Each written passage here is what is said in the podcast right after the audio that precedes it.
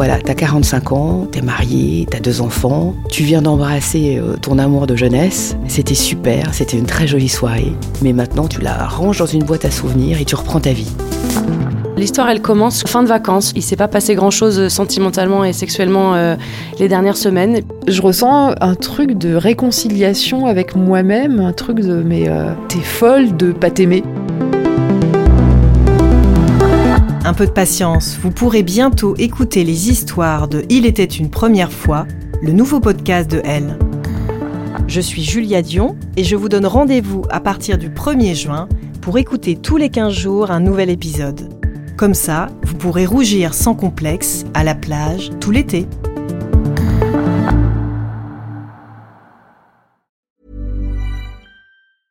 Hey, I'm Ryan Reynolds. Recently, I asked Mint Mobile's legal team if big wireless companies are allowed to raise prices due to inflation. They said yes. And then when I asked if raising prices technically violates those onerous two-year contracts, they said, what the f*** are you talking about, you insane Hollywood ass f- So to recap, we're cutting the price of Mint Unlimited from thirty dollars a month to just fifteen dollars a month. Give it a try at mintmobile.com slash switch. forty-five dollars up front for three months plus taxes and fees. Promo rate for new customers for limited time. Unlimited more than forty gigabytes per month. Slows full terms at mint mobile dot com.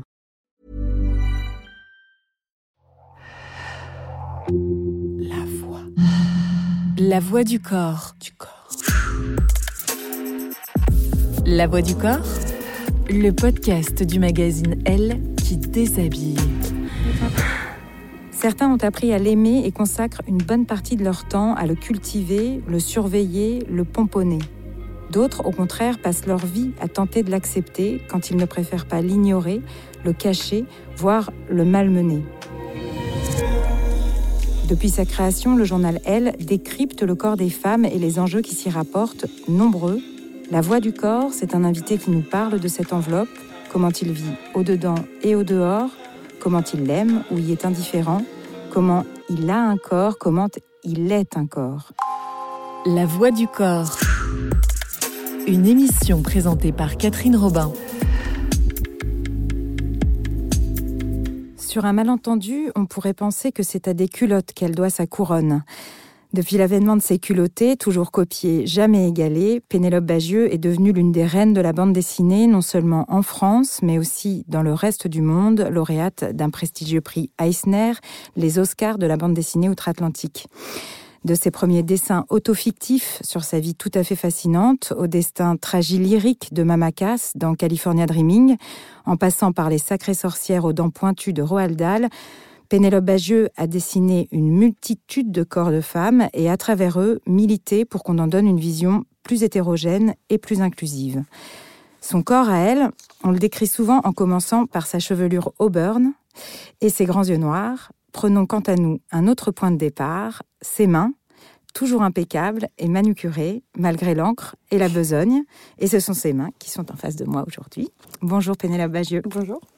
Alors c'est vrai que lorsqu'on vous regarde dessiner, euh, quand on a la chance de pouvoir vous regarder dessiner, vos mains sont assez fascinantes. Votre pouce, qui a l'air très souple, entoure le stylo, il la grippe, il le câline, il le, il le mange presque, sans que jamais il y ait un semblant d'encre sur vos, votre peau. Vous n'avez jamais les mains sales, Pénélope. Euh, je triche parce que je travaille beaucoup sur ordinateur, mais en ce moment je travaille beaucoup à l'encre. Et je redécouvre la joie d'avoir les mains sales. C'est hyper... Euh, il y a un côté euh, grande section de maternelle euh, que je trouve euh, super agréable. Et du coup, il y a des traces de doigts sur mes dessins. Et, et c'est plus organique, mais j'aime aussi. C'est inévitable quand on travaille avec euh, l'encre ou... Euh, les pros, sans doute, arrivent à garder les mains propres. Mais euh, moi, si je me concentre là-dessus, j'arrive plus à penser à, au dessin. Donc, euh, je préfère être euh, crado, mais que mon dessin soit réussi. Mmh.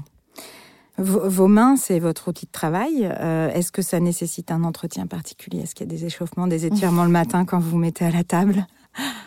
Non, mais euh, c'est marrant comme ça va de soi. Parce que je pense que tous les gestes qu'on fait depuis l'enfance, euh, et surtout le dessin qui est un, un geste très enfantin à l'origine, euh, on ne le conçoit jamais comme un geste de travail, un outil de travail, jusqu'au moment où on perd momentanément l'usage d'une main, ou on a peur de perdre l'usage d'une main, et tout d'un coup on se rend compte qu'en fait c'est hyper précieux et qu'il faut absolument le bichonner, et, et ses yeux, ses yeux et sa main. Qu'en fait c'est les deux, les deux, les trois choses sans lesquelles en fait on est perdu. Donc euh, ça m'est arrivé vraiment de manière pas grave du tout, de pas pouvoir me servir de mes mains pendant quelques jours et de prendre conscience de ça et de vraiment paniquer et tout d'un coup de me dire mais en vrai si je perdais ma main droite qu'est-ce que je, qu'est-ce que je vais faire de ma vie, pas tellement dans le sens euh, comment je vais gagner ma vie mais plutôt euh, qu'est-ce qui me reste comme source de joie si j'ai plus ma main droite quoi, qu'est-ce que je vais faire, je vais dessiner mal probablement de la main gauche euh, mais, mais oui c'est un outil de travail euh, Bah, qui nous close à part dans mes assurances, par exemple. Ah oui, oui. Ouais, ouais, ouais, ouais. En fait, c'est-à-dire que si à un moment, vraiment, je ne peux plus me servir de mes mains, en vrai, je ne peux plus travailler, donc euh, il faut en tenir compte. Moi, j'avais pas mal de copines danseuses, par exemple, qui me faisaient la liste des choses qu'elles ont sorties de leur vie pour toujours, pour ça. Qui me disaient, bah, le ski, non, jamais. Jamais on va au ski. Potentiellement, on peut ne plus jamais travailler, sinon. Et alors, vous, vous avez des interdits ? Bah non, parce que je fais pas tellement de sport, donc euh, je suis tranquille. Mais par exemple, j'imagine que si j'avais très envie de faire du roller euh, ou du skate ou des trucs où potentiellement je peux me casser le poignet, je, je me dirais, est-ce que c'est vraiment très malin, Pénélope, de faire ça ? J'aimerais vous faire écouter un son assez abstrait et vous demander ce qu'il vous évoque. On écoute. La voix. La voix du corps.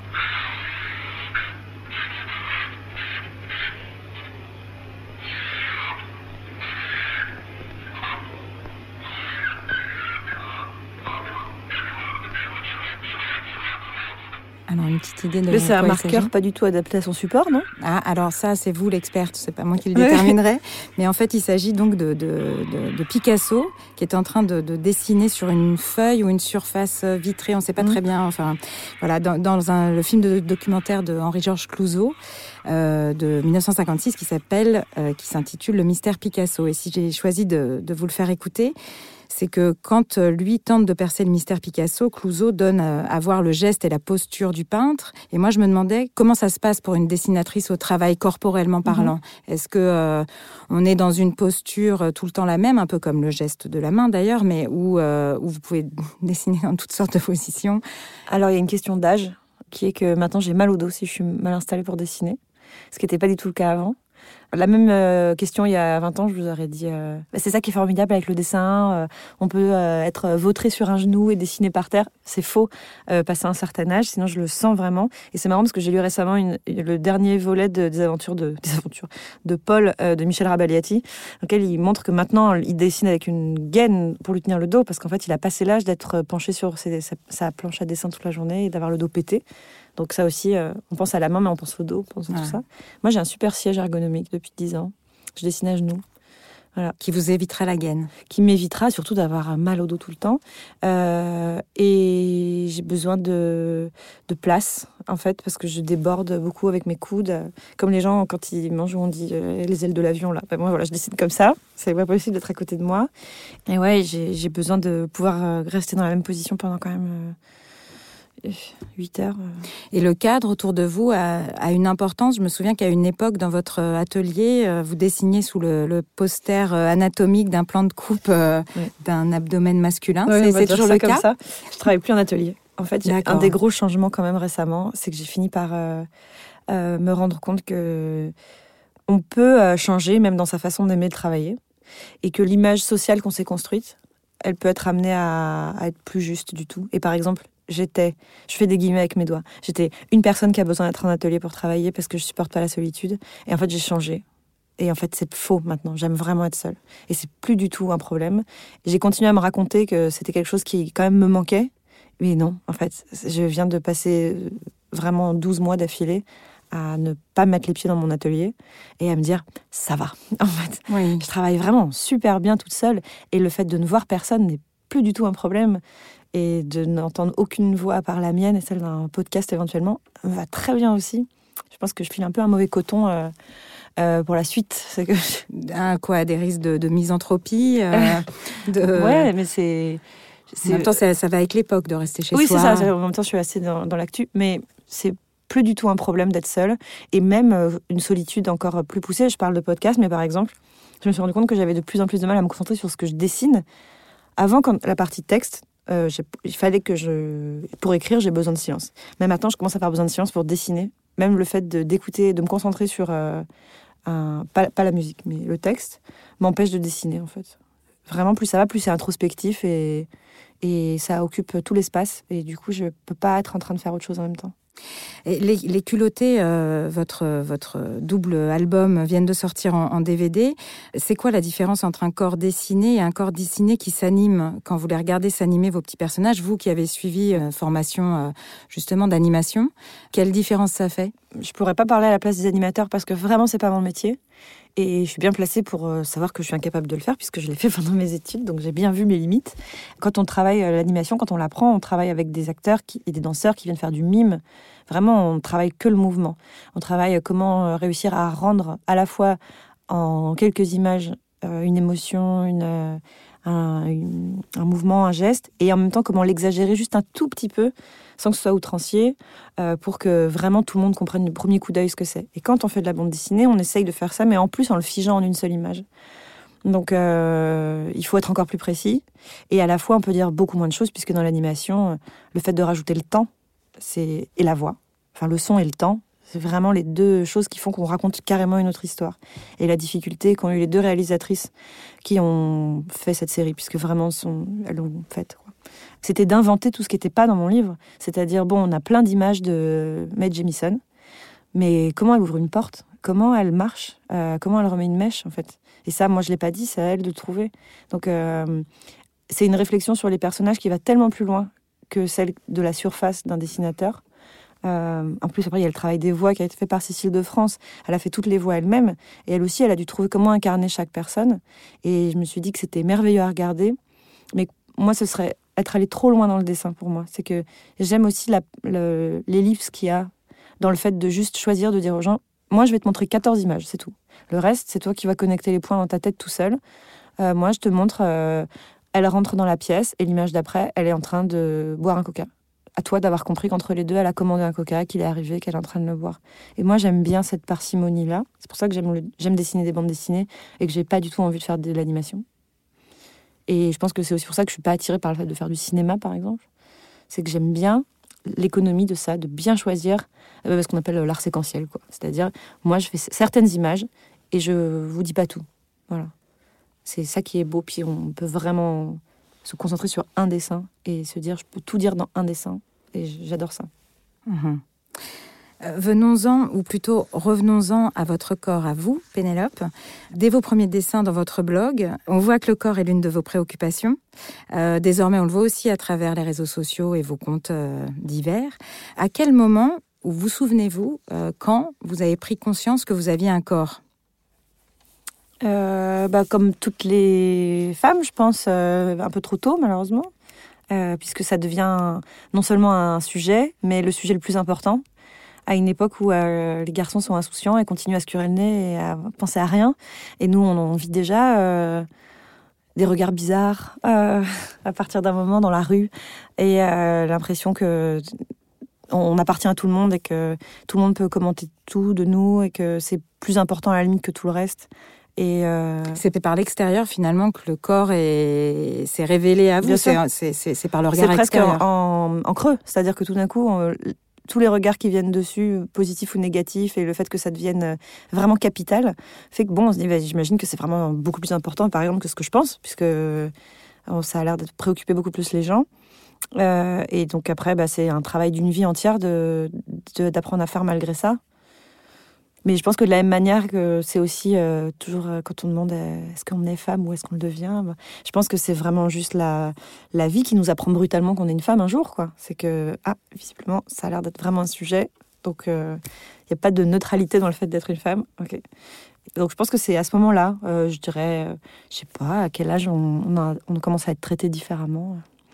Euh, sûrement beaucoup plus tôt que ce que j'imagine. Euh, Je sais pas, j'ai l'impression d'avoir entendu, par exemple, des amis à moi, des copines, commencer à se plaindre de leur corps en C M un, peut-être. Oui.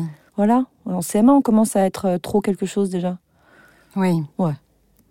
Et vous en prenez soin de votre corps, parce que je sais que quand vous étiez aux États-Unis, vous avez couru le marathon de New York. Vous non. Êtes...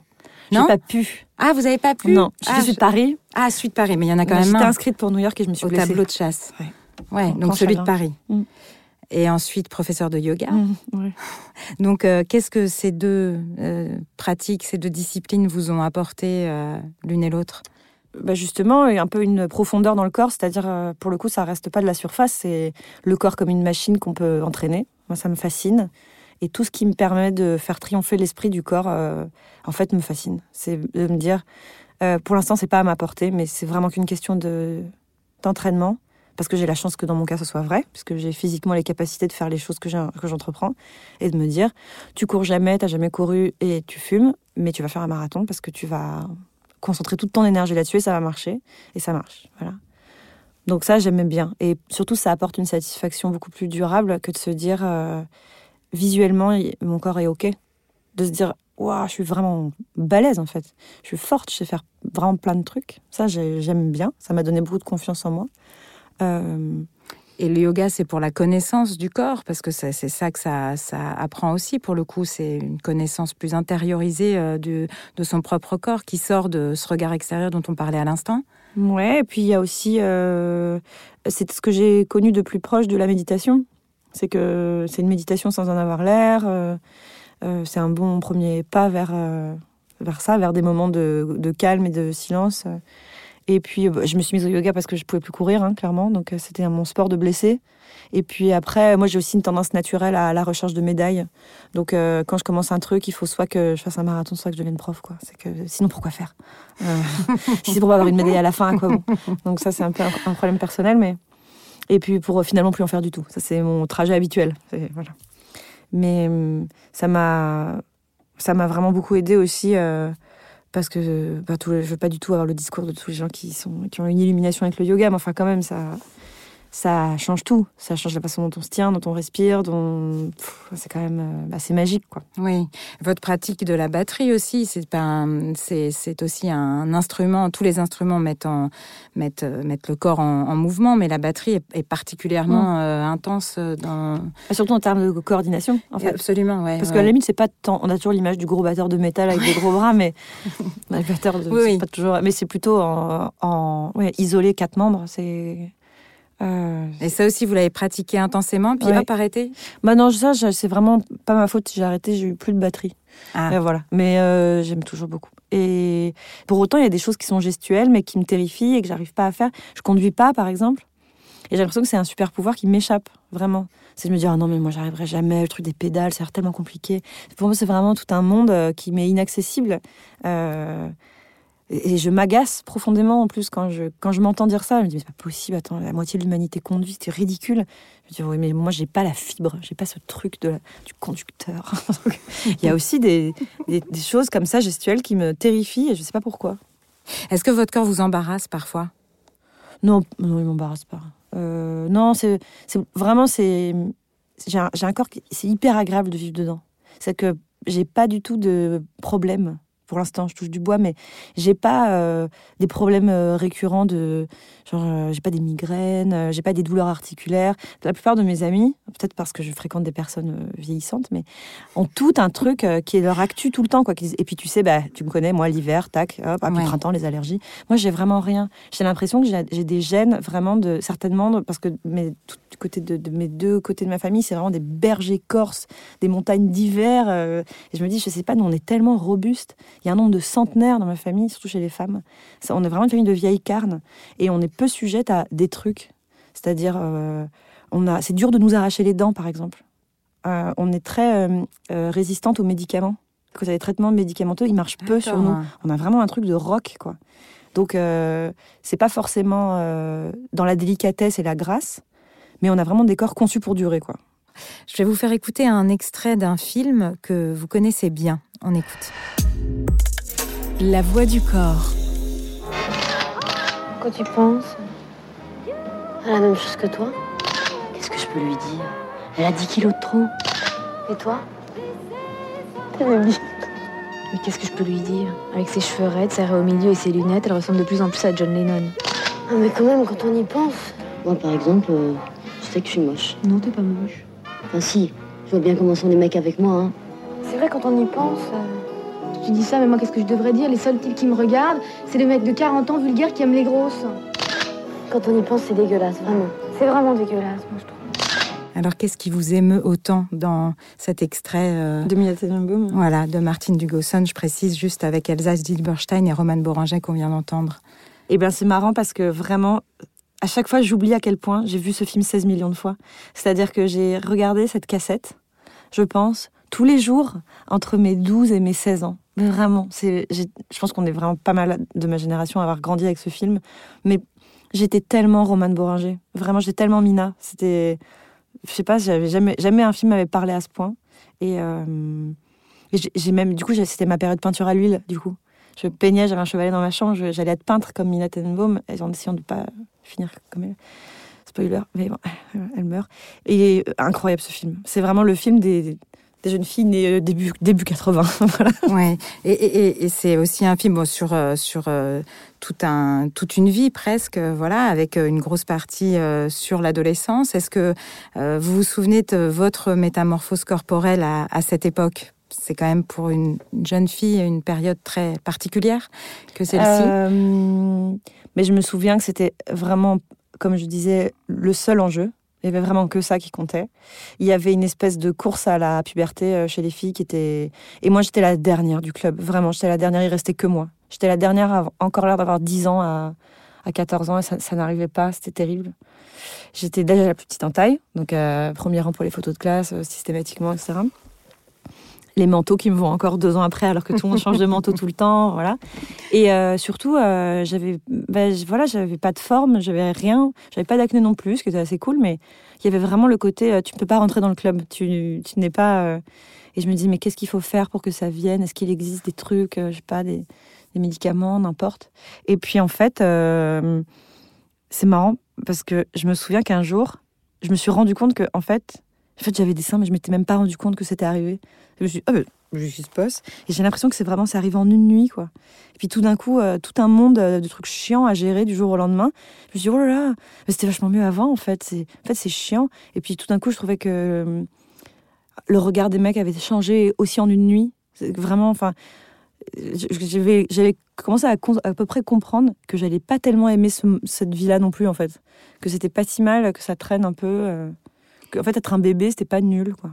Et il y a souvent aussi à l'adolescence un, un passage, euh, enfin euh, un moment où on passe par la prise de risque, de, de la mise en danger un peu de soi-même, de son corps. Est-ce que ça euh, c'est, c'est passé par vous ou pas du tout ? Comme enfin, des, des drogues, des trucs comme ça ?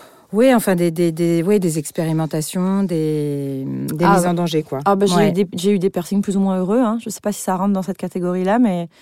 Ouais, ça j'ai quand même fait des trucs euh, vraiment du comp... genre, du genre. Je comprends pas ce qui m'est passé par. Bon alors là, c'est tellement symbolique, c'est c'en est, à... c'en est à pleurer de banalité, mais à quatorze ans, je me suis fait percer le nombril, ce qui est vraiment la psychanalyse de comptoir euh, est assez claire sur ce que ça veut dire. J'étais très très fière de me faire faire un trou dans le corps et que ça énerve ma mère. Voilà, c'était.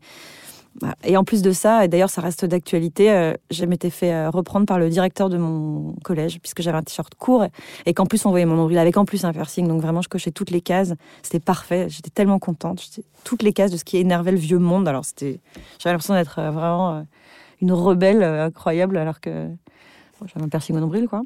Euh, je me suis fait percer la langue aussi, enfin bref. D'accord. Euh, voilà, c'était ça mon, ma façon d'aller vraiment au bout des choses. J'ai, j'ai, j'ai aussi pas mal slalomé entre les troubles du comportement alimentaire, ce qui était assez euh, compliqué à l'époque, mais j'avais pas particulièrement envie de changer de... Enfin, en même temps, j'ai, j'ai, j'étais assez dans les clous, donc j'avais, j'avais pas tellement besoin d'aller très très loin pour essayer de rester dans la norme. Donc euh, non, euh, mais de toute façon, globalement, je me sentais un peu déconnectée de... J'étais pas dans le, dans le camp des... Je sais pas comment dire. C'est pas du tout pour faire Calimero, mais en fait, il euh, y a une souffrance et un soulagement à pas être dans le club des belles filles quand on est ado. C'est-à-dire qu'on est de toute façon en dehors de la compète. Mm-hmm. Ce qui fait que pff, c'est beaucoup moins grave, quoi. C'est que on peut avoir l'esprit qui se consacre à d'autres choses, puisque de toute façon, c'est une course qu'on n'arrivera pas à courir. Et aujourd'hui, est-ce que vous aimez votre corps, Pénélope Bagieu ? Euh... Ouais, bah pour les raisons euh, susmentionnées, quoi. C'est quand même tout, cool tout ce que je peux faire avec. Déjà, je fais un métier qui est mon corps. C'est-à-dire qu'il y a une partie réflexion, ok, mais je le vois bien quand je dessine pas pendant trois semaines ou un mois. Il y a clairement aussi un truc de geste, quoi. C'est quand je dessine pas pendant longtemps, après je dessine très mal. Et il faut que je me remette dedans et que ça chauffe pendant des jours, des jours, des jours pour que je redessine bien. Et du coup, j'ai l'impression que j'ai quand même une compétence physique. Elle existe, quoi. Je suis pas danseuse, je suis pas... Euh, triathlète, mais j'ai une compétence physique dans mes mains qui, que je peux perdre aussi, donc euh, mon corps pour ça il est cool, euh, il me permet de faire plein de choses euh, très bien et, euh, et pour l'instant il me fait pas défaut euh... En fait, c'est quand même un, un, un vaisseau hyper cool pour traverser ma vie, en fait. Et est-ce que vous pourriez nous décrire votre vaisseau en quelques mots ? euh, Moi, je suis assez moyenne. J'ai la taille moyenne, la pointure moyenne. J'ai, j'ai toujours... Euh, tout est fait pour moi, en fait. Je me rends compte de cette chance. Vous faites du trente-huit. Et c'est ça, exactement. Voilà. Mm. Je fais du trente-huit de tout, de pied, de corps, de tout. J'ai la... Tout est fait pour moi. Tout est à ma hauteur. Les sièges d'avion sont à ma largeur. Vraiment, moi, je peux naviguer avec cet énorme privilège dans la vie qui est que tout a été taillé pour moi. Alors, si j'avais été un homme, les choses auraient été encore plus taillées pour moi. Mais dans la catégorie femme, franchement, j'ai... j'ai, j'ai... Vous n'avez pas à vous plaindre. Ben, je suis vraiment née du bon côté de la barrière pour tout, quoi. Mm. Je suis née euh, avec euh, un corps fonctionnel. Je suis née blanche. J'ai vraiment... Euh... Et vous êtes née dans les années quatre-vingts. Et en plus, je suis née dans les années quatre-vingts. Le, corps... Le corps des femmes, à ce moment-là, c'était un corps conquérant. Hein.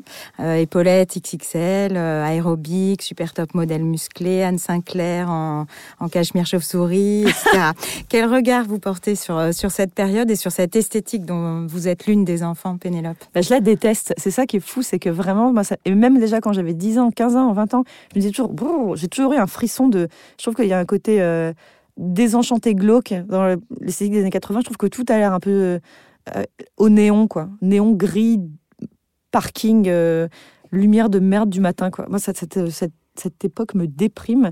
Après, on a eu l'âge d'or, qui était les années quatre-vingts. Ah ouais. ouais. Et puis même, euh, je sais pas, tout, tout est un peu pied de poule, dégueulasse. Enfin, je sais pas, je, je, cette époque me, me, ne m'inspire rien. Régulièrement, elle revient sur le devant de la scène et je rentre la tête dans les épaules en attendant que ça passe, en me disant mais. Le jean neige, vraiment. Et après, il y a eu les années quatre-vingt-dix qui étaient tellement merveilleuses. Quel dommage. Mais après, ma chance, c'est d'avoir été ado pendant les années quatre-vingt-dix, parce que née dans les années quatre-vingt-dix, ça n'a pas d'intérêt. Alors qu'avoir commencé à pouvoir vraiment choisir mes fringues à cette époque-là, ça, c'était cool. Mmh. Mmh. Mais non, pas du tout de nostalgie pour mes années de naissance. Alors, ces femmes-ci ne sortent pas des années quatre-vingts, mais elles avaient toutes des épaules assez balèzes.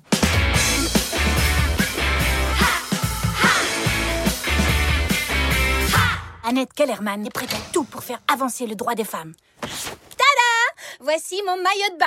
Annette va encore plus loin. Et maintenant, j'enlève le bas. Arrêtez pour indécence. Indécence ? Ce qui est indécent, c'est de décider à la place des femmes comment elles doivent s'habiller. Objection, votre honneur. Vous voyez bien que c'est plus pratique pour nager, non ? Acquitté. Ah ! Marguerite Hamilton ? C'est moi. Euh, suivante. Mais... Laissez-moi au moins dire mon texte! Euh, non, mais euh, faites-vous refaire le nez d'abord.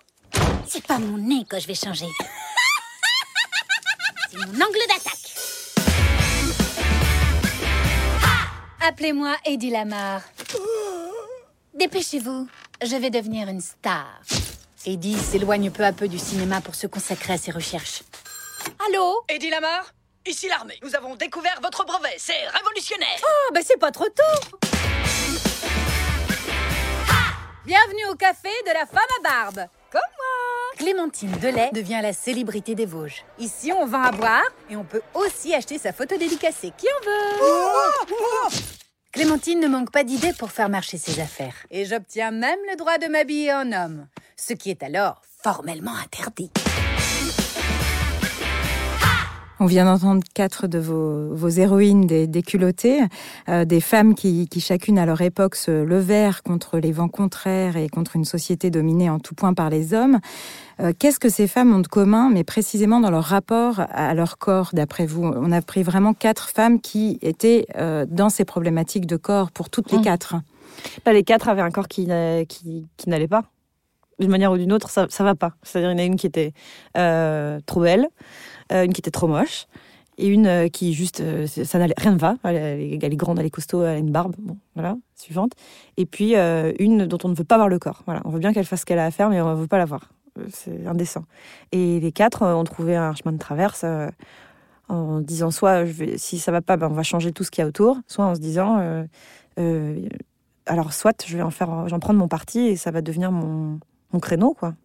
Donc, elles ont, les quatre euh, se sont réappropriées ce, cette, euh, ces exigences-là en se disant je, j'ai conscience des, des, des codes et des interdits qui sont liés au fait que quoi que je fasse, il y a un truc qui ira pas, parce que le problème est m- mon corps. Donc, en fait, le problème est juste mon existence. Mon existence est déjà un problème pour, euh, pour le monde, d'une manière ou d'une autre. mais j'ai pas le choix. En fait, il faut quand même que je, faut bien que je vive, donc je vais, je vais trouver un moyen de court-circuiter ça. Et est-ce que toutes ces contraintes qui ont pesé sur le corps de ces femmes et qu'elles ont intériorisées, en tout cas si on prend les femmes en général, qu'elles ont intériorisées depuis tant d'années, est-ce que vous avez le sentiment qu'aujourd'hui c'est en train un peu de s'amenuiser ou que tout reste à faire en la matière ? Euh, je trouve que les, la génération des jeunes filles euh, de maintenant qui sont extraordinaires et tellement intelligentes et courageuses font des choses que j'aurais jamais imaginé faire à leur âge en termes d'acceptation de leur corps. C'est, ça peut paraître anodin, mais quand moi je vois des ados sur Instagram qui postent des photos où elles ont des poils sous les bras, bah, j'ai des petits frissons en fait, parce que moi à leur âge j'étais déjà en train de me, me cramer avec de la cire chaude au micro-ondes dans ma salle de bain, en foutre partout, en me disant bah, je peux quand même pas avoir des poils quoi, c'est pas possible. Et le fait que non seulement elles en aient, A, que B ce soit pas un problème et que C elles le montrent et qu'elles en fassent un, un message, alors qu'elles ont, c'est des bébés en fait, elles vont tracer leur chemin tellement plus vite que moi, qui ai fait tellement de détours. Ah ouais, puis surtout, j'ai presque envie de leur dire euh, de, de, de, qu'elles me grattent la tête. Et que je, dis-moi que vous allez changer le monde, vous. Et que du coup, quand je serai une vieille dame, tout ça sera réglé par vous, en fait, parce que vous êtes vraiment super. Et qu'en plus, les garçons de votre génération sont aussi tellement plus intelligents que ceux que j'avais dans ma classe en seconde, en fait. Donc, euh, ça va être super, j'en suis sûre. Oui, peut-être que la, la, le, le mouvement viendra peut-être de là aussi, des, des garçons. Ah oui, de toute façon, ça peut pas marcher sans. Hein. Donc, euh, il va bien falloir, mais ils sont élevés par des parents plus intelligents, je pense, que les nôtres, peut-être, je sais pas. J'embrasse ma mère si elle nous entend, mais... Euh... En fait, euh, tout le travail de déconstruction que nous, on a fait euh, à la louche, allez, euh, sans faire de généralité, mais pour les femmes qui ont mon âge, c'est-à-dire qui sont autour de la quarantaine. Euh, nous, on, a, on était en plein dedans à vingt ans, on a commencé à se questionner un peu à vingt-cinq, et puis à des rythmes différents, on s'est mise à commencer à, à dire « mais en fait, j'avais jamais remarqué, mais c'est vrai que je fais toujours ça, et que je dis ça, et que je pense ça quand je rencontre une autre femme, et que... bon ». Mais elle démarre avec cinquante kilomètres d'avance. Ouais, donc, oui, euh... la déconstruction a été faite, quoi. Bah, mmh. Elles sont un peu... ouais, elles ont démarré directement comme ça. Mmh, mmh, mmh.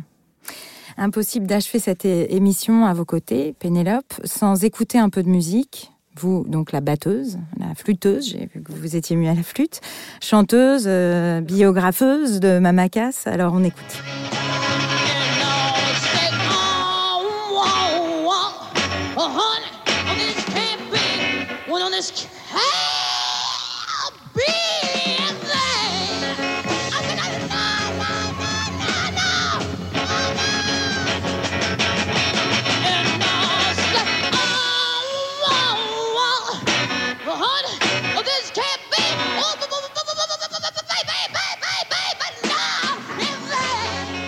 Alors, c'est Janis Joplin.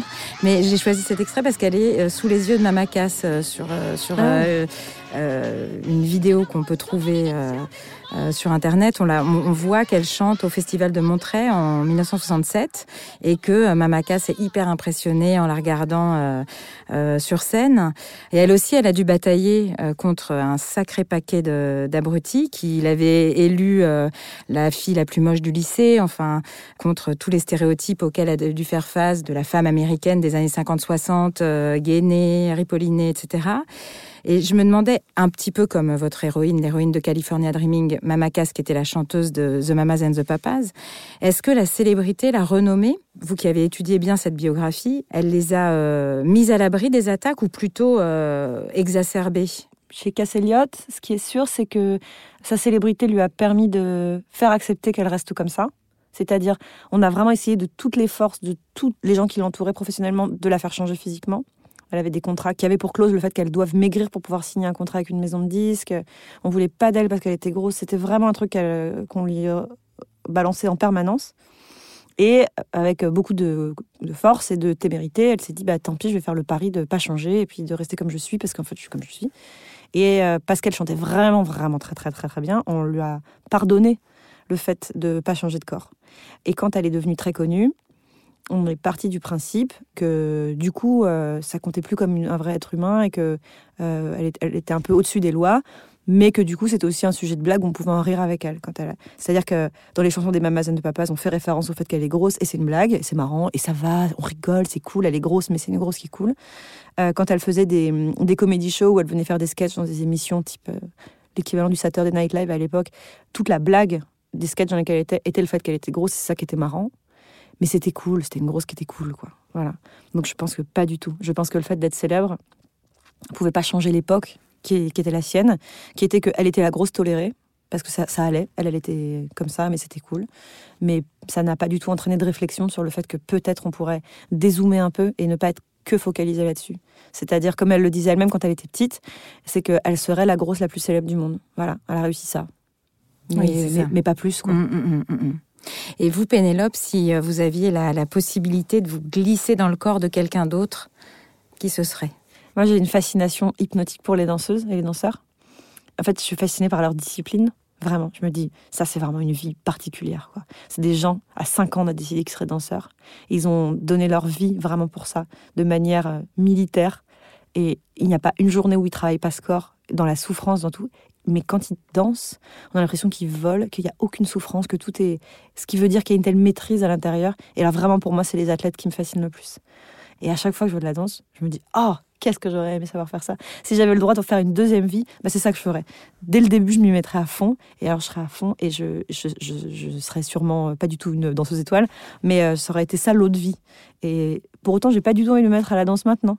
Mais je trouve que comme vie entière à consacrer à un truc, alors ça, c'est vraiment magnifique. Et du coup, si je pouvais voir pendant une journée ce que ça fait de vivre ce corps-là, de faire « Je peux vraiment faire ça, je peux vraiment... Euh, » Euh, tenir complètement sur une jambe comme ça, sur, la, sur des pointes, on dirait que je suis un petit oiseau et en fait je suis que du muscle. Ça doit être génial à essayer une fois. Merci beaucoup Pénélope de nous avoir prêté votre voix pendant cette demi-heure. Je rappelle que vient de sortir le D V D des Culottées, une série adaptée de votre bande dessinée en trente épisodes, produite par Silex Film et réalisée par Mai Nguyen et Charlotte Cambon. Et à vous, auditrices et auditeurs, merci de nous avoir prêté vos oreilles le temps de cette conversation. Nous vous donnons rendez-vous très prochainement à l'écoute d'une nouvelle voix et à la découverte d'un nouveau corps. Au revoir à toutes et tous.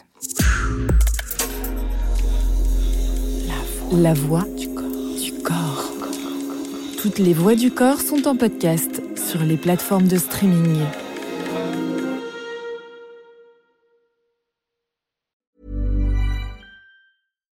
Hi, I'm Daniel, founder of Pretty Litter. Cats and cat owners deserve better than any old-fashioned litter. That's why I teamed up with scientists and veterinarians to create Pretty Litter. Its innovative crystal formula has superior odor control and weighs up to eighty percent less than clay litter. Pretty Litter even monitors health by changing colors to help detect early signs of potential illness. It's the world's smartest kitty litter. Go to pretty litter dot com and use code ACAST for twenty percent off your first order and a free cat toy. Terms and conditions apply. See site for details.